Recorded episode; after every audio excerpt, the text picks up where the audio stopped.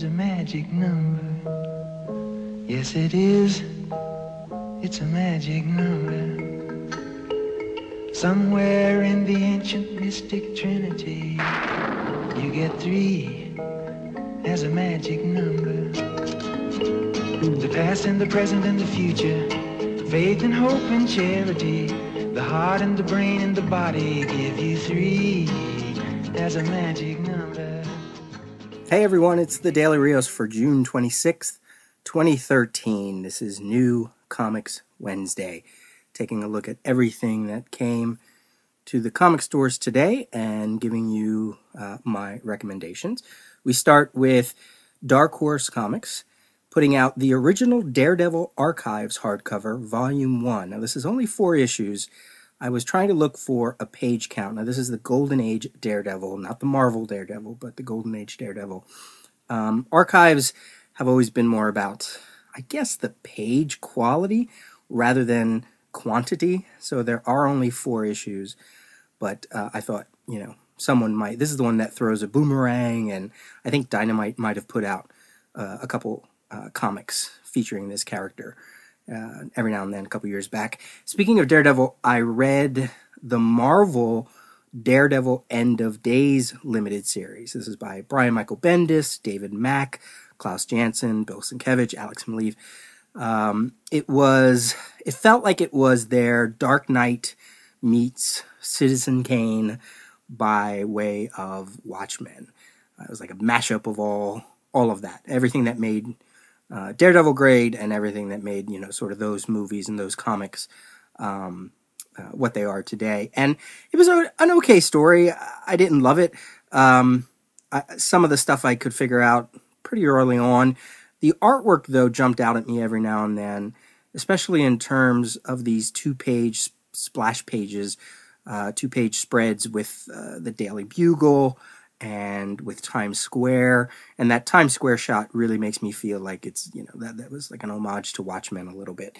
Um, but there just was a lot of stuff in it, a lot of different interesting panel layouts. And then when they would go uh, to a flashback, like with uh, to Kingpin, uh, Bill Sienkiewicz would break out his design and his style that he used for Elektra Lives in the 80s. And, and I like that. I like that. Or um, David Mack would uh, populate some of the pages that featured Echo, right? The artwork would would influence um, the artwork would mimic certain styles throughout the Daredevil era, you know. So I like that. That was kind of cool. But um, all in all, it was it was okay. So if anybody's read that, let me know what you think. Um, from DC, we have the first issue of Batman Superman with Greg Pak and Jae Lee. I'm not sure if it'll capture the fun of the Jeph Loeb Ed McGuinness Superman Batman title, the opening story arc of that title, which um, I think I've put out on Twitter. I'm rewatching and sometimes watching for the first time all of the direct to DVD DC animated movies. I just watched uh, Superman, Batman, Public Enemies. I'm up to there. I'm also doing it in order. So I started with Superman Doomsday, and now I'm up to Superman, Batman, Public Enemies. Saw it the other day.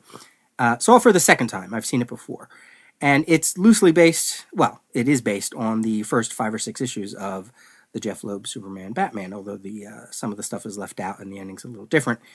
I wasn't fond of it initially, but as I watched it on this uh, second viewing, especially after watching the the animated movies that led up to it, it it actually is holding up.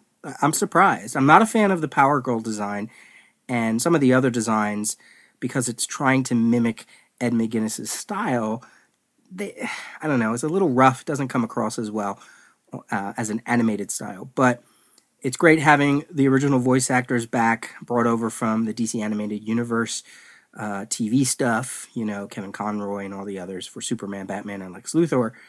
And the story is great. Um, it's better than I remember the first time watching it, which is cool. So I think once I'm caught up with all of these movies, I might do another report card like I did with uh, the Marvel Now stuff. Uh, it'll probably just be a visual because um, some of them are decent and some are starting to be forgettable, which is surprising. Although up next is uh, the Justice League Crisis on Two Earths, I think it's called, which I remember being awesome the first time I saw it. So I'm looking forward to seeing that again. Also from DC, the first issue of Larfleeze by Keith Giffen and Scott Kolins. If ever there was a character not created by Giffen that would be a perfect fiction suit for him, this is it. And from Vertigo, Unwritten issue 50. I remember reading the first volume of that series on a CGS Book of the Month and had some listeners and some feedback saying, you know, they doubted that that series would last as long. But here it is, Unwritten 50, Mike Carey, Peter Gross, Mark Buckingham, and this is the start of the Unwritten Fables crossover with that title. From IDW, we have the John Byrne FF Artist Edition hardcover, and uh, with a sample of his work from, from his FF run. I have the Daredevil Born Again one. I still haven't cracked it open. It's, in its original box, and I have no real place to shelve it. I think that's the curse of oversized books. I want them, but I have nowhere to put them. So look for that if you enjoy uh, looking at uh, re, re uh, original art, you know, repurposed for for that format. From Image, a bunch of titles that are continuing. Bounce number two, Jupiter's Legacy number two by Mark, Mark Millar and uh, Frank Quitely. Uh, that one will probably be a bi monthly book, if not a tri monthly book. I'm buying it for the artwork more than anything. We have Morning Glories 28, Prophet 36, Sex, Joe Casey's Sex number four. And then we have the Change trade paperback, story by Ales Kot, art by Morgan Jeske, Sloan Leong, and Jordie Bellaire. And the blurb here is Dear Los Angeles, meet Apocalypse. You have one day left, unless, of course, someone decides to save you. Possible saviors include a foul-mouthed, struggling, uh, a foul-mouthed, struggling screenwriter who moonlights as a car thief, an obscenely wealthy rapper, a dying cosmonaut on his way back to Earth, and one very deranged little boy. Good luck. If you want to learn more about the series over at thechemicalbox.blogspot.com, I'll put a link in the show notes. Shawn Starr has an interview with writer Ales Kot, not only on Change, but also on his Wild Children one shot, which came out from Image a bunch of months back, and just other stuff in comics in general, and um, you know his process. Um, I remember reading the premise for Change in previews months ago, and saying that really looks interesting. And a lot of what Ales Kot has to say, I, I, like. I like what he has to say about comics, and, and he'll be an interesting voice. He's doing Suicide Squad right now for DC. So I'll post the link, check it out. I look forward to reading it in full. And then for Marvel, uh, the Marvel Now stuff I'm interested in All New X Men 13, Avengers Arena 11, Captain America 8, Guardians of the Galaxy 4, Hawkeye 11, Nova 4, Uncanny X Men number 7. That's a lot of Marvel. And that's not even counting the ones I'm not getting. It was a big week this week for all comics. Also, uh, Fantastic Four 8, or Future Foundation 8. And I'm actually in the middle of catching up on Fantastic Four and FF. I'm not necessarily feeling the main book, but I really do like the Future Foundation stuff with um, Matt Fraction and Mike Allred just something about that book. It's quirky, it's fun. I like the way it's paced out. It feels a little more Matt Fractiony than the Fantastic Four book does.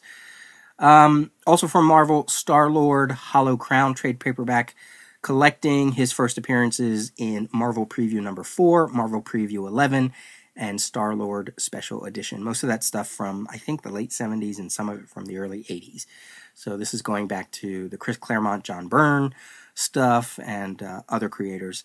So look for that. It's a small little collection. It's only like $7.99. We have Clockwerx hardcover. This is from Humanoids.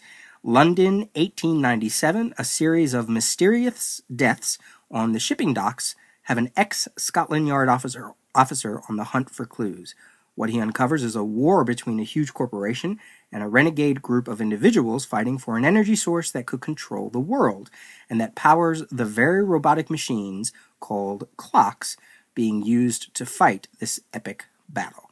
It's a collaboration between American authors Jason Henderson and Tony Salv- Salvaggio and French illustrator Jean Baptiste Hostache, something like that. Uh, and they're calling it a, a steampunk thrill ride. So check that out, $29.95.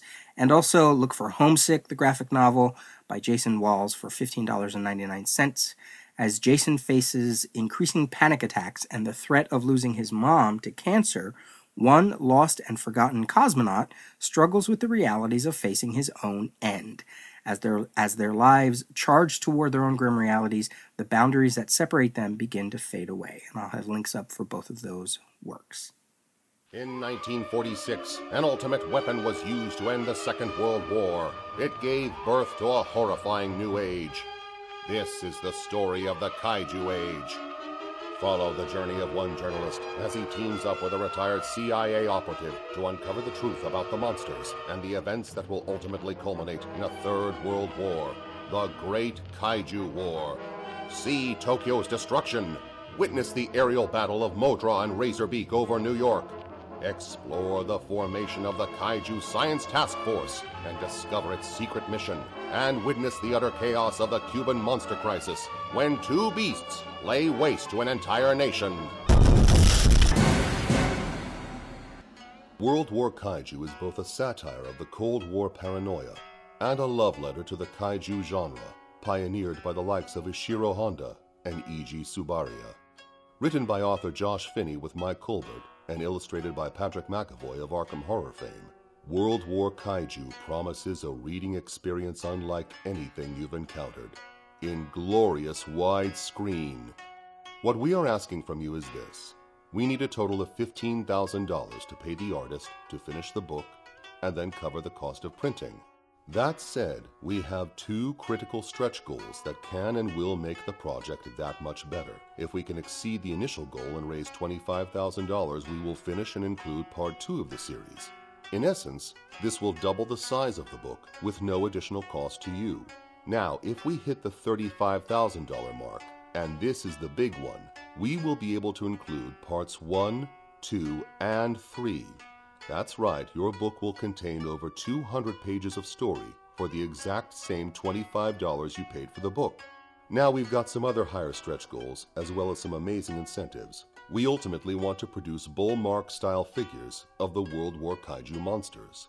Also, with World War Kaiju, we introduced the concept of interactive incentives, meaning most of the items you can get will enhance your enjoyment of the book. The posters, the games, the intel guide. These are all artifacts from the World War Kaiju setting that give you a deeper insight into the story universe. Thank you for listening. Now let's make this happen. That's World War Kaiju over on CGS, uh, they put out episode 1390, which is a look at several Kickstarter projects, including World War Kaiju, and also Dave Wachter for Guns of Shadow Valley and Kevin Volo's Max and Thorn. I actually got an, a comment on the website when I posted several Kickstarter video uh, blurbs, video promos. I pulled the audio and put put them out a couple Fridays back. And Patrick McAvoy of World War Kaiju, he wrote, Thanks for featuring the Kickstarter. I'm doing the art for that one. I'm really proud of it. It's fun and funny and just an awesome thing to be involved in.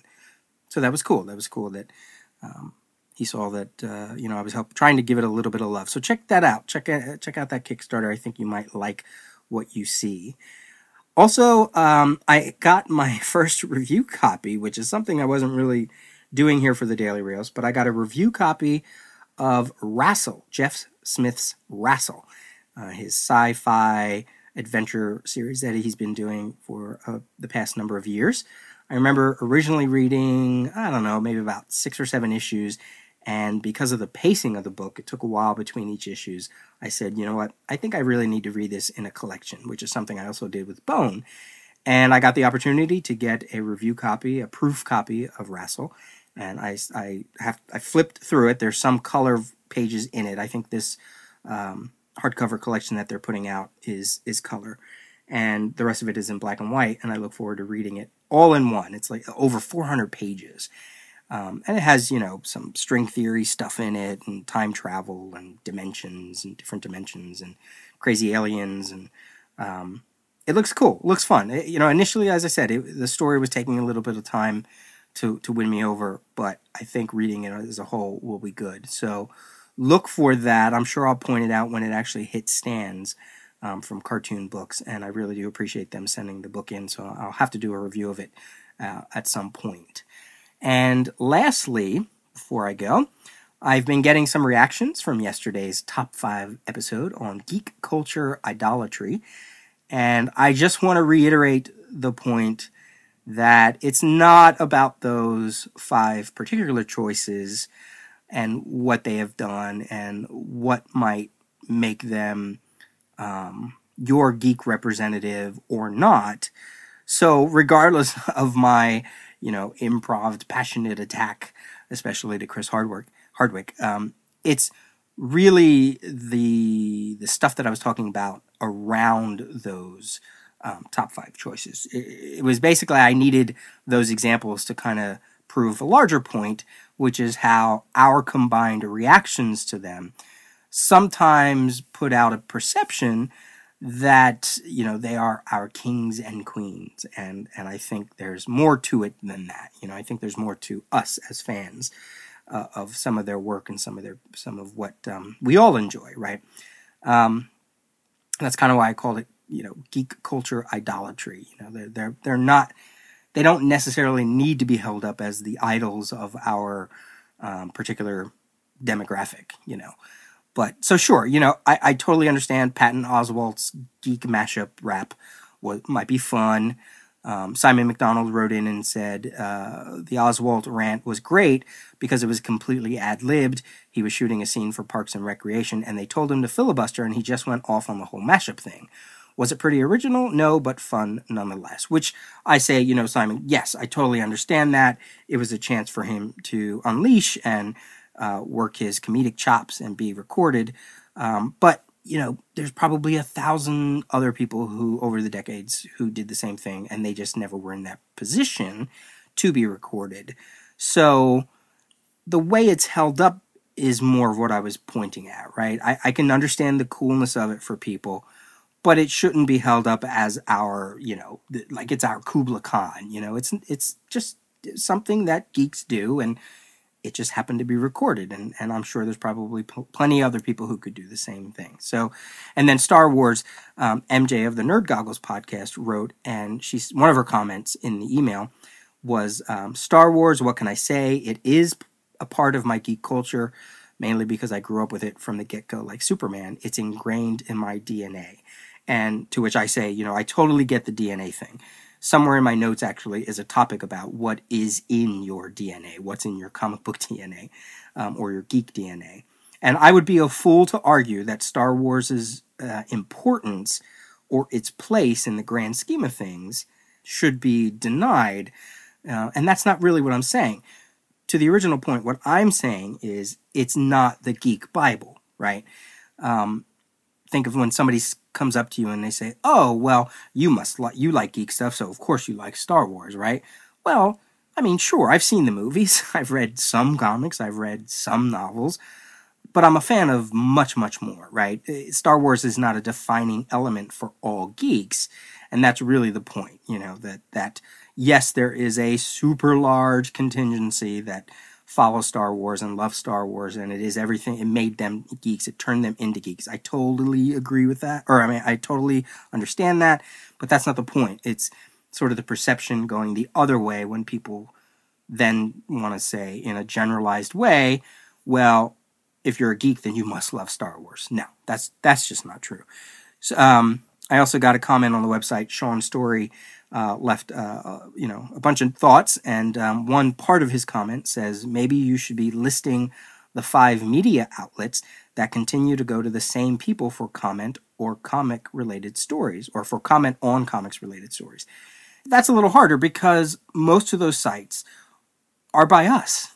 They're by people like us. You know, as I said yesterday, we're the ones who retweet these things and we're the ones who reblog them on Twitter and we share them on websites or Facebook because it's the latest geek thing and we want to you know we want to put it out there so everyone sees it which is fine and cool. You know I still believe though that um, while we're enjoying these things we don't have to hold them up as the zenith of our geekdom, right? You know, I mean, I, I, still think what what we as individuals bring to all of it should be more important and and should be held with more weight. And yes, it's awesome to to pick out when um, there was that Doctor Horrible thing, and when um, I don't know Neil Patrick Harris does something. You know, like I get it, I get the the wanting to to be in the middle of it and to talk about it and have fun with it great that's cool. And it's like i said it's not about necessarily the individuals themselves and it's not about the work.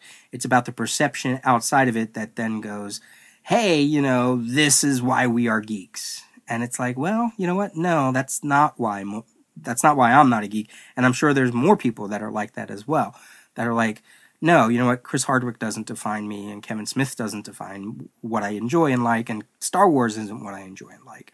So we had some other quick hits of comments on the episode of people who um, I have to assume felt the same thing that I did, uh, either with the top five or with someone else that they can think of, or just the overall concept in general. You know, on Twitter I had like Zelfrid and uh, Sean Pryor and Josh. Um, I, I, really, it all just again, it all goes down to um, we all can create these wonderful things, and and sharing in that community is awesome. And I'm I'm not even making the point that there that art can't be judged or or art is subjective, you know, or that there's no such thing as good art or bad, art. That's a completely different topic. It's just that these individuals and these concepts just because they are part of the geek culture, they are not uh, the defining part for all of us. You know, don't get stuck under the golden calf is basically what I'm saying, because I'm sure it doesn't smell good under there. All right, Peter at thedailyrios.com. Visit the website, leave an iTunes review. I will see you tomorrow.